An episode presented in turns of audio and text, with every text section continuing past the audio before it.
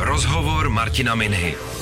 Dost prostoru pro odpovědi, dost času pro zajímavé příběhy, inspirativní hosté a originální témata s Martinem Minhou na rádiu Wave. Zdravím vás u dalšího rozhovoru mimo studio Rádia Wave. Tentokrát jsem v krásném uměleckém prostoru Jatka 78 v Pražských Holešovicích. Sedím tu s principálem divadelního souboru Cirkula Putika a jejím uměleckým ředitelem Rostou Novákem. Rostě, ahoj, děkuji, že jsi nás pozval. Ahoj. V rámci těch rozhovorů, které jsem s tebou včera viděl, jsem spozoroval takový tři rostinováky. Já ti to zkusím popsat. První duben 2019, ty si v rozhovorech často říkal, že jsi po osobním restartu, byl si plný elánu, připravoval si několik projektů. Druhý Rostia, ten byl v březnu loňského roku, krátce po prvním lockdownu tady v České republice. Bylo vidět, že máš obavy o to, jak dlouho ještě dokážeš uživit svůj divadelní soubor, nevěděl si, co bude. A třetí je vlastně nedávno, po tom, co si dostal sošku Českého lva za projekt Film naživo a kromě toho jste byli taky kritiky oceněný za nejlepší divadlo loňského roku. Teď si povídáme krátce před Velikonoci 2021, tak eh, řekni mi, v jakém jsem tě vlastně zastihl eh, rozpoložení? Tak eh, spojím všechny tři rostinováky dohromady asi. Není to doba jednoduchá, teď je samozřejmě nabíjející slunce a teplo, což vnímají, myslím, úplně všichni jako přísun pozitivní energie a nějakého příslibu lepších, lepších dnů, taky klesající čísla, i když ne úplně tak asi, jak bychom si všichni představovali, protože ty omezení jsou opravdu už jako o, dlouhá, radikální, ale nejsou tak radikální, aby se to změnilo rychleji a myslím si, že se to mělo dělat jiným způsobem a že takhle to bude trvat strašně dlouho.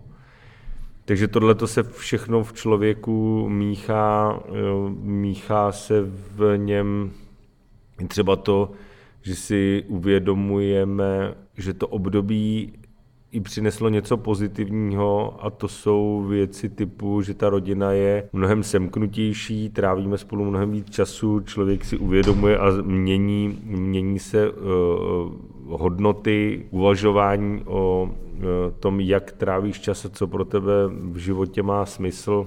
Takže se snažím i na tom posledním roce hledat něco pozitivního a těch věcí vlastně je docela dost. Eh, musíme říct, že vy jste měli loni v Dubnu završit ty oslavy deseti let od vzniku Cirkula Putiky obrovským projektem s názvem Cesty, mm-hmm. na kterém se podíleli zahraniční režiséři. Mělo tedy být snad 50 zahraničních umělců, českých umělců. Měla to být taková oslava toho cirkusového řemesla jako takového. Místo toho, Rostio, my jsme viděli Putiku hrát eh, pod okny, v ulicích, na trampolíně, na jezdícím autě a na mnoha dalších místech, ke kterým se možná my dostaneme. Mě vlastně jako zajímá, jak se změnila ta tvoje role principála. Jestli tam je nějaká radikální změna, nebo jestli pořád jdeš v těch stejných kolejích, jenom se prostě přizpůsobuješ té době.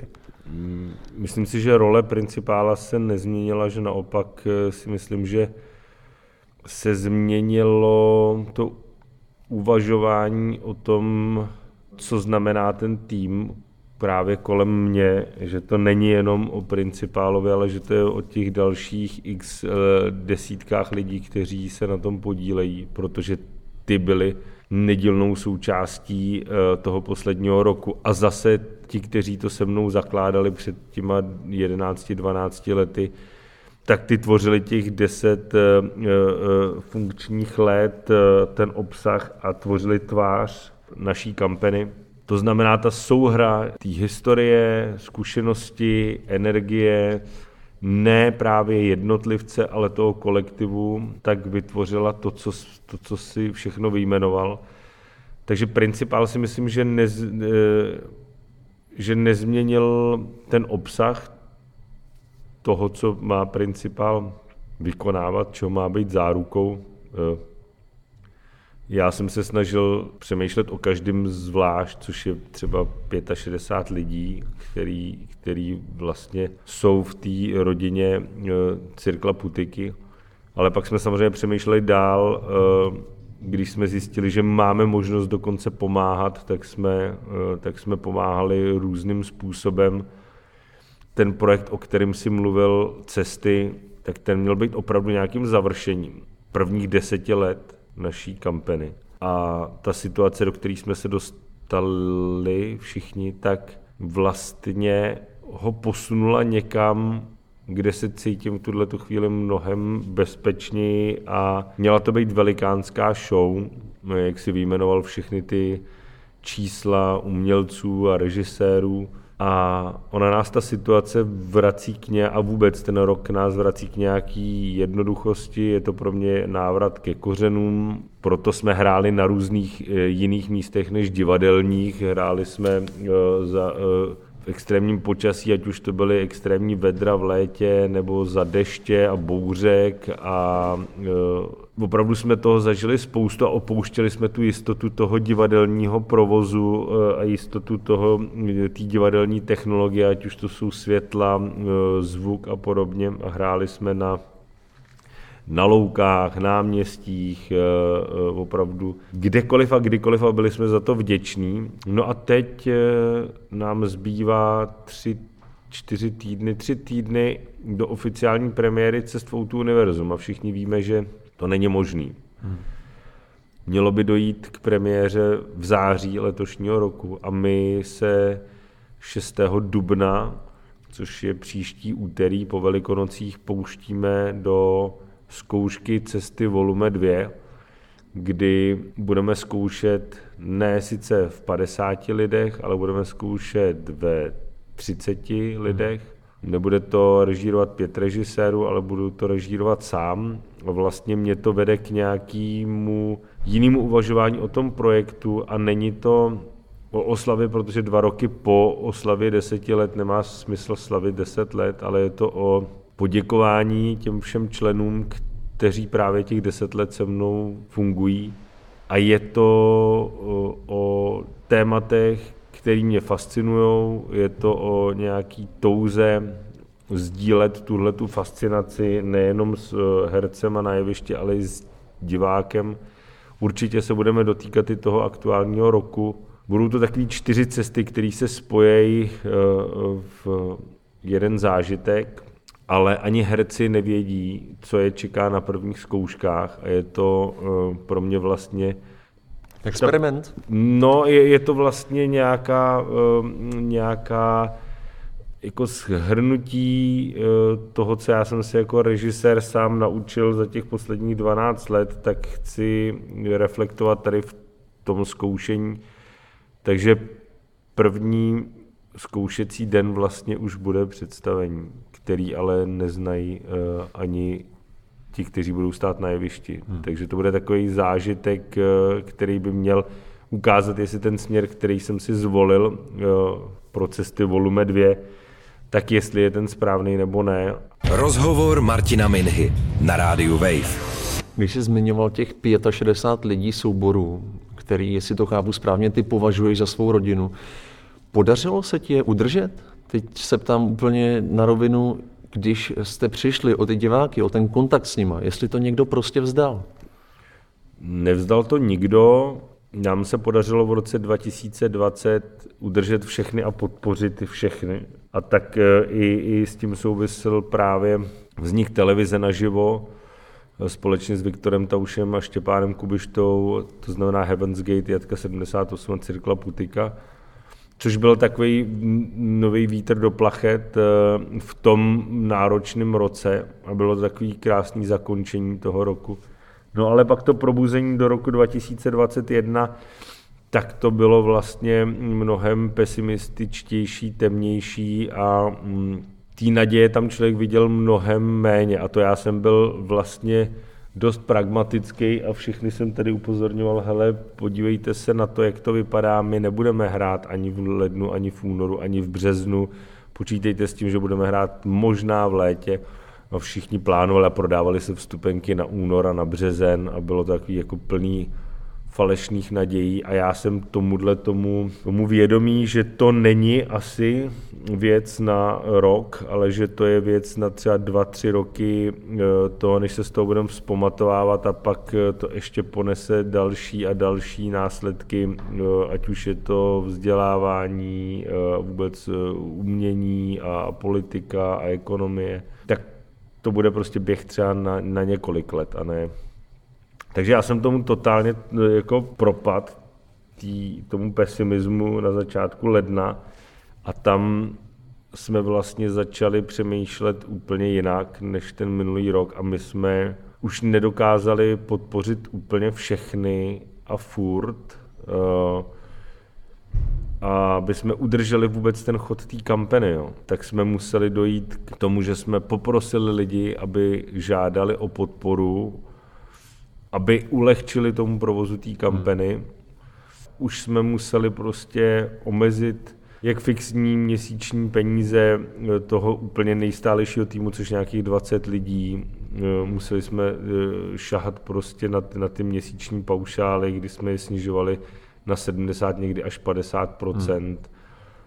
Museli jsme propustit tyhle ty dva hercům, jsme nemohli dávat žádný záruky, a ty jsou odkázaný v tuto chvíli na podporu státu, pokud není došáhnu, což se taky stává, že nedošáhnu a v tu chvíli jsme tady samozřejmě my, protože jsme řekli, že je nenecháme v této situaci osamocený. Ale je to samozřejmě mnohem bolestivější a to téma toho letošního roku jsme si nastavili o soběstačnosti, o mobilitě, to znamená opouštět Prahu, což se nám podařilo v tom lednu a únoru těma projektama, jako byly oživený vitríny a oživený obecní rozhlasy, tak jsme jezdili po celé České republice, když to ještě bylo možné překračovat okresy. A, a když zase se teď uh, uh, jsme se dostali do toho posledního lockdownu, tak jsme samozřejmě to nevydrželi, být pasivní a, a na tu absurditu některých těch rozhodnutí, čímž neříkám, že právě bychom je spochybňovali. My je respektujeme, ale spíš ta absurdita toho, jak spolu komunikují politici, jak spolu komunikuje eh, vláda, a to už je jedno, jestli to je opozice. Mně už to přišlo, že všichni jsou tam na, na jedné lodě a je to celý jako o egu jednotlivce a ne o, o, o, o nějakým společným zájmu každý se snaží nahrabat uh, si prospěch sám pro sebe na to jsme reagovali tím projektem Umělec v izolaci, kdy jsme vlastně 23 mm, umělců se nechalo každý zvlášť non-stop zavřít na 24 hodin na jeviště a předávali jsme si tu štafetu po dobu toho prvního lockdownu, který se samozřejmě prodloužil a na to už my neměli sílu dál pokračovat a končilo to právě tou tvojí zmiňovanou late night show, kdy se ptal, jak dlouho jsem byl zavřený té izolaci, tak první den, kdy jsem to zahajoval 24 hodin non-stop a ten poslední den, tak to bylo nějakých 12-13 hodin. Jak když jsem tu Late Night Show viděl, tady v tom prostoru na Jatkách, vy jste ji streamovali právě skrz tu zmiňovanou platformu, tak jsem viděl obrovskou radost v očích těch umělců, že konečně můžou, byť bez diváků, hmm. si prostě zahrát. Ale stejně jsem si říkal, až vy ten stream vypnete, ty světla zhasnou, tak eh, co se děje jako na tom place Rostě? Není tam stejně deprese, smutek, eh, přece jen ten potlesk vám musí chybět, tak eh, jako, troufnu si říct, a teď se neuraž, že i na tobě je dneska vidět, že nejsi úplně v dobrý náladě. To, to ne, ale, nebo takhle v dobrý náladě. Já jsem v dobrý náladě, spíš v hlavě šrotuje spoustu věcí a zvlášť, když, když člověk o nich mluví, ta euforie, eh, a to je právě to, co nás hnalo od toho 10. nebo 11. března minulého roku, to je vlastně náš hnací motor, eh, tahle ta energie a my když přestaneme, tak, eh, tak odcházíme. Ten pocit, kdy i ve veřejném prostoru jsme byli aktivní, tak to byly motivující projekty nejenom pro těch 65 lidí uvnitř, ale i právě třeba pro veřejnost, pro diváky, pro, pro kolegy, pro další umělecké subjekty, protože tenhle ten pocit té euforie a té radosti, tak eh, je nejenom před tím, kdy se to připravuje, během toho procesu, eh, během toho výkonu, ale i potom. Takže ty žiješ třeba z projektu jako umělec v izolaci, je spoustu lidí, kteří z něj žijou dodnes a je to jeden z takových jako nejsilnějších zážitků, co jsme mohli mít. Ale je to spojený s tím, že kdyby nebyla ta omezení eh, a neměl si samozřejmě za hlavou to, že jde o zdraví, který se může, dot- a může se to dotýkat kohokoliv v tvém okolí, v tvý rodině a to, že se to děje a že to víme jako ze svých osobních zkušeností, eh, že to není prostě obyčejná chřipka, tak by si tou radostí toho okamžiku žil asi díl. Jo. Teď je to tak, že ty si něco prožiješ, a druhý den spadneš zase do toho, že do té nejistoty, do toho, že seš na hraně a do toho, že nevíš, jak dlouho na té hraně, eh, na té hraně budeš. No. Rozhovor Martina Minhy na rádiu Wave. Na rádiu Wave posloucháte rozhovor z uměleckého prostoru Jatka 78 s principálem divadelního souboru Cirkla Potika Rostou Novákem. Prostě pojďme trošku k tobě. Mě osobně, musím se přiznat, fascinuje, že ty jsi uh, snad osmá generace ve vaší rodině, která se věnuje cirkusovému řemeslu, snad od roku 1775. Ale je pravda, že ty se s tomu dlouho bránil kvůli tomu, že jsi nevěřil, že budeš zkrátka tak dobrý jako ti před tebou? No, je pravda, že to je od roku 1775. Můj předek se mm, jmenoval Matěj Kopecký, hmm. ještě se takhle jmenuje můj bratranec a jeho syn, ale není e, úplně přesný, není to cirkusová rodina, byla to rodina, e, nebo je to rodina e, loutkářů, mm-hmm. kdy mezi nimi byli i provozovatelé tradičních cirkusů, což byl cirkus Praga a cirkus Arko. Já jsem se narodil do rodiny, kdy maminka hrála právě v loutkových divadlech, ať už to bylo naivní divadlo Liberec nebo Drak v Hradci Králové. A táta můj hrál zase 25 let v Ypsilonce. Takže já jsem vyrůstal na pomezí dvou velmi významných uměleckých směrů, ať už to bylo loutkový divadlo nebo studiový divadlo, eh, kde hráli osobnosti, jako je Olda Kaiser, Jirka Lábus, Jiří Šmicer, Jarka Krečmerová a podobně. A teď jsem viděl to, že tam hraje táta, tady hraje máma, bratranec je mm, přijatý na konzervatoř e, jako velmi talentovaný e, herec, vedle osobností, jako byla Linda Rybová a Honza Teplý a e, Kačka Vintrová Honza Zadražil. A teď to vidíš, tohleto, a, je, a mě vlastně já, mě to fascinovalo koukat na to divadlo z portálu nebo ze zhora z lávky a hrozně rád jsem chodil do divadla večer, nechodil jsem rád do divadla dopoledne a jezdil jsem na zájezdy s babičkou a s dědou. Takže jsem fakt v tom divadle jako vyrůstal. O to víc jsem se toho bál, ale to jsem nevěděl. Já jsem se to sám o sobě dozvěděl tak před třema lety, kdy jsem o tom přemýšlel, co, co znamenal ten vzdor, a proč já jsem se od toho divadla oddaloval, proč jsem vlastně dával najevo, že nechci dělat divadlo, že nechci být jako vy všichni ostatní, chci jít svou vlastní cestou, spíš mě to táhlo ke sportu, protože jsem chtěl být úplně odlišný. Hmm. A když už ne sport, tak jsem si vybíral takový témata, jako je vývojová psychologie nebo filozofie a prostě dávat najevo, že rozhodně ne umění. A teprve vlastně opravdu před dvěma, třema lety jsem o tom přemýšlel, když jsme dělali s tátou projekt Black Black Woods, co to bylo, ten vzdor. A to byl jako obyčejný strach z toho, že nenaplním očekávání, e, možná ne ani tak té rodiny, ale jako okolí té rodiny nebo širší veřejnosti, že to je ten potomek, který ale nedělá to tak dobře, jako to dělali jeho předci protože to všichni dělají nějak dobře nebo zajímavě a o, o dědovi se učí, hmm. o té éře eh, Y, kde táta hrál, kde působil, tak, eh, tak to je další jako silná etapa českého divadelnictví. A pak tam má být někdo, kdo si není vůbec jistý, co tady v té rodině jako dělá. Tak Tak takhle to bylo s tím mým vzdorem a proč jsem nechtěl si připustit, že budu v té rodinné tradici pokračovat. A stejně byl jsi k tomu vedený? No vůbec. To nechávali naši na nás. Spíš nám ukazovali, co můžeme dělat a, a já díky svýmu svým, svým poruše chování, která se dřív nazývala lehká mozková dysfunkce, teď se to nazývá ADHD, hmm.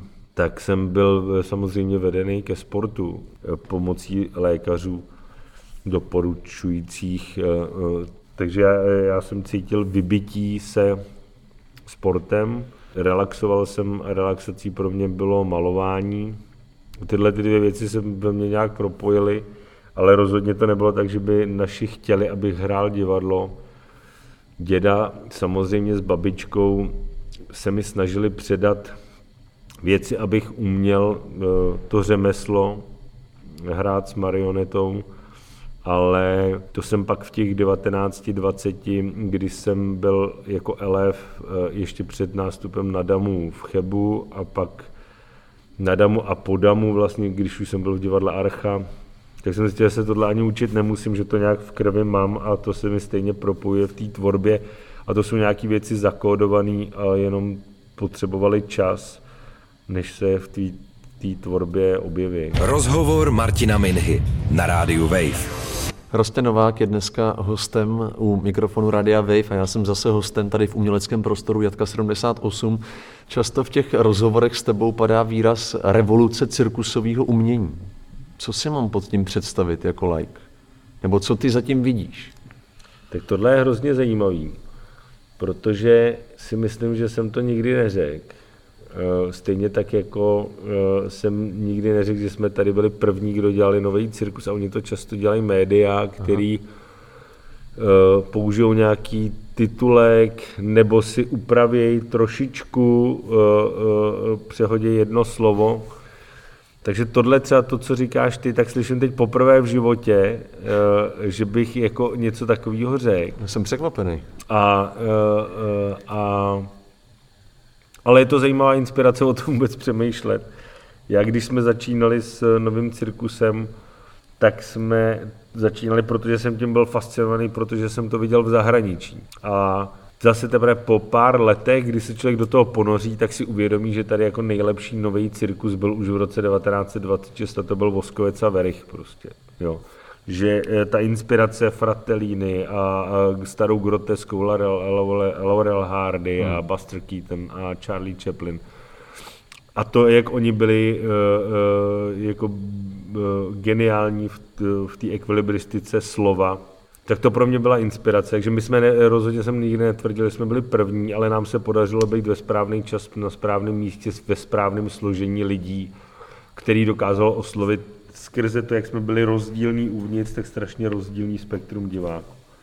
A revoluce nového cirkusu nebo cirkusového umění, já jsem měl takový propad asi před eh, dvěma, třema lety, kdy jsem právě už moc nevěděl, jestli mě ten cirkus vůbec baví.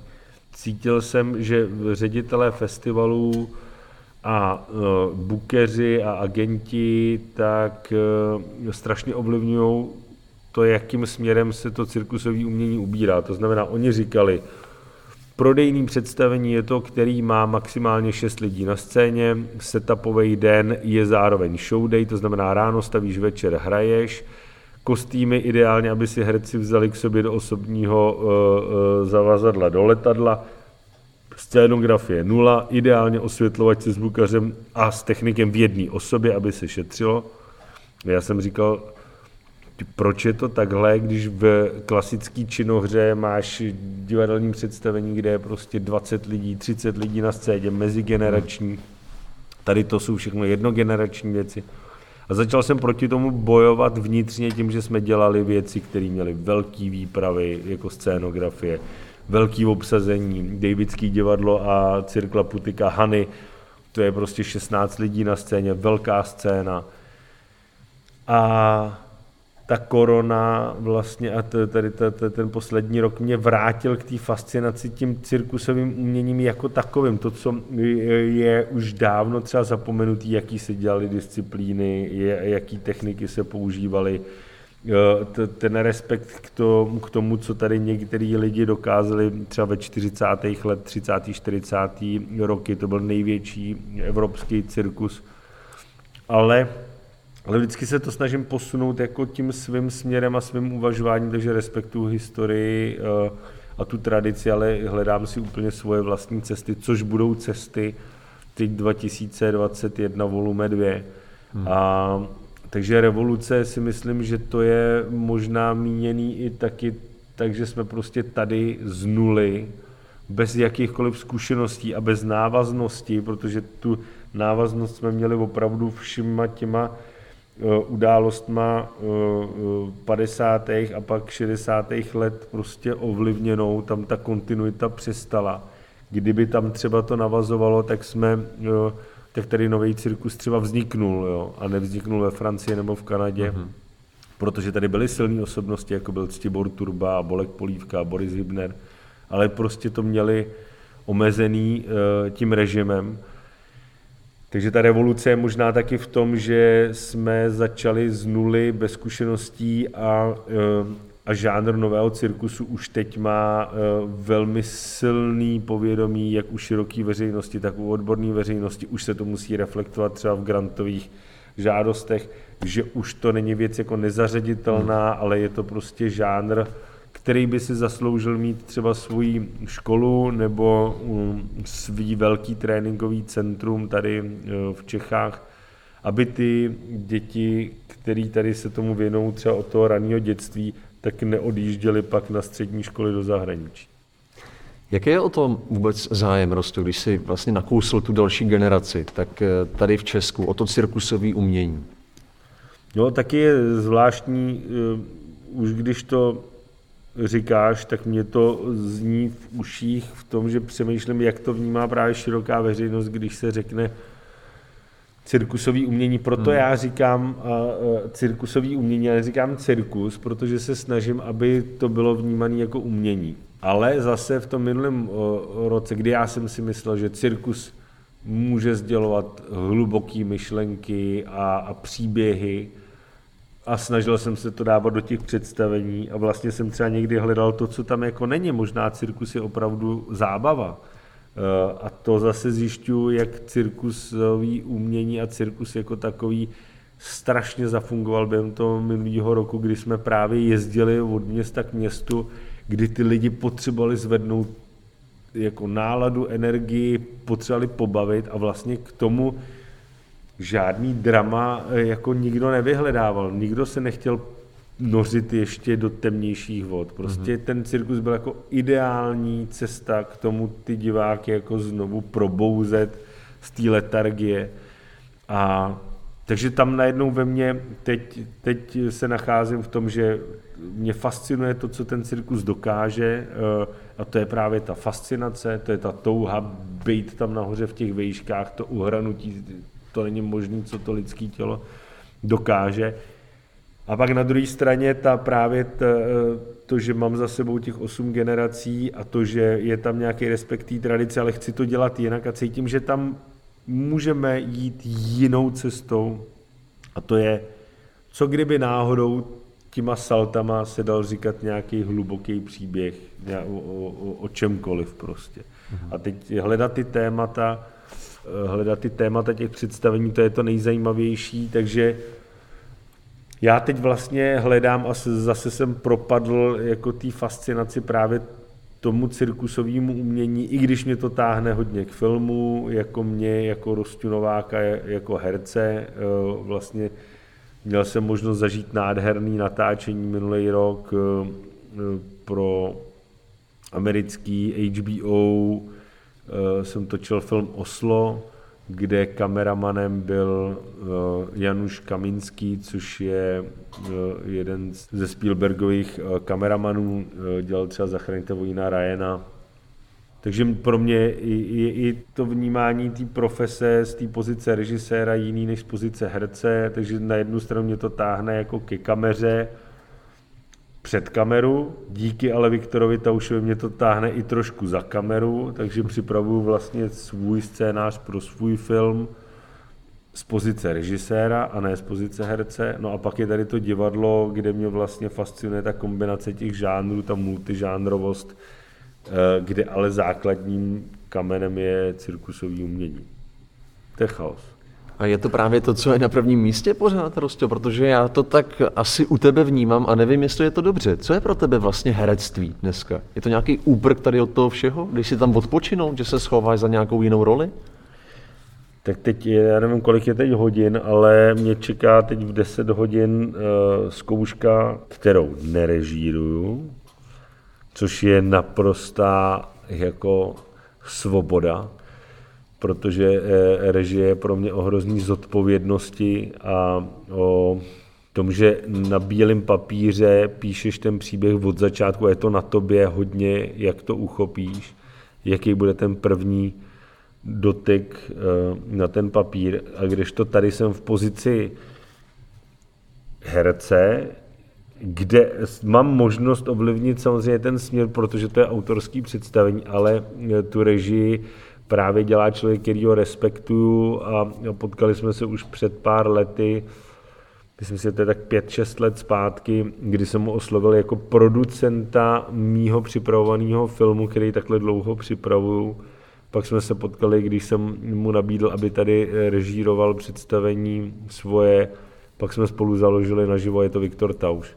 Takže Viktor teď režíruje představení který se eh, jmenuje eh, Směj se nebo tě zabiju. A no, to si vždycky jakhle pousměju. Protože původně se to mělo jmenovat Klauni. Jo. A z Klaunu se stal tenhle ten název a hraju tam já a můj kolega a nejlepší kamarád Jirka Kohout, což je zakládající člen Cirkla Putiky. No a máme za sebou teď vlastně třetí týden zkoušení, pak zkoušíme celý květen, pak zkoušíme celý srpen a premiéra bude na konci října. No a, a to je vlastně z té pozice herce skvělý, že ty máš nějaký mantinely, který ti někdo určuje a ty se snažíš je vyplnit. A to je pro mě třeba u toho filmu taky. A ještě u toho filmu je to vlastně mnohem větší jako relax v tom, že tam máš tu možnost to opakovat, máš možnost se na to připravovat trošku jiným způsobem, tu roli eh, a ten charakter vlastně i vytváříš jiným způsobem než na tom divadle. A mě baví tyhle ty věci, ta práce před kamerou nebo i za kamerou, to je jedno, tak ovlivňuje tu moji práci divadelní. Ta divadel, to jsou prostě spojené nádoby, který ale já potřebuju eh, vzájemně jako vyvažovat eh, a nedokážu dva roky režírovat jenom protože mi dojde inspirace a potřebuju se inspirovat někde a odpočinout si od toho a dostat vlastně se do toho tlaku, který ten režisér na tebe klade. Eh, nechci furt jenom ten tlak jako vyvíjet tím, že budu tlačit prostě před sebou tady projekty, ale potřebuji taky chvíli jako nechat sebe tlačit. Chci vyjet se souborem do vesnice a taky chci natočit film. To si říkal někde.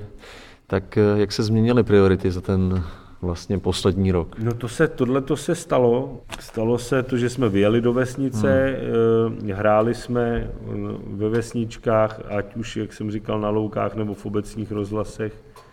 A vlastně, když to vemu jako v kontextu filmu naživo, tak jsem točil těch projektů za listopad a prosinec, jsme jich natočili dohromady, myslím, 30 a já jich z toho 10 narežíroval. Tak, eh, tak pár filmů už jsem si taky zkusil tady natočit, eh, sice jednozáběrových, tak, tak si ty sny plním. Principál souboru Cirkla Putika Rostěnovák byl dneska hostem Rádia Wave. Rostě, moc děkuju za tvůj čas, za tvoje odpovědi a přeju hodně sil do další práce. Ať se ti daří. Díky. Já děkuji za pozvání a všem hodně štěstí i tobě. Rozhovor Martina Minhy. Dost prostoru pro odpovědi. Dost času pro zajímavé příběhy. Rozhovor Martina Minhy. Poslouchejte velké rozhovory se zajímavými hosty kdykoliv a kdekoliv. I offline. Přihlaste se k odběru podcastu na wave.cz lomeno podcasty.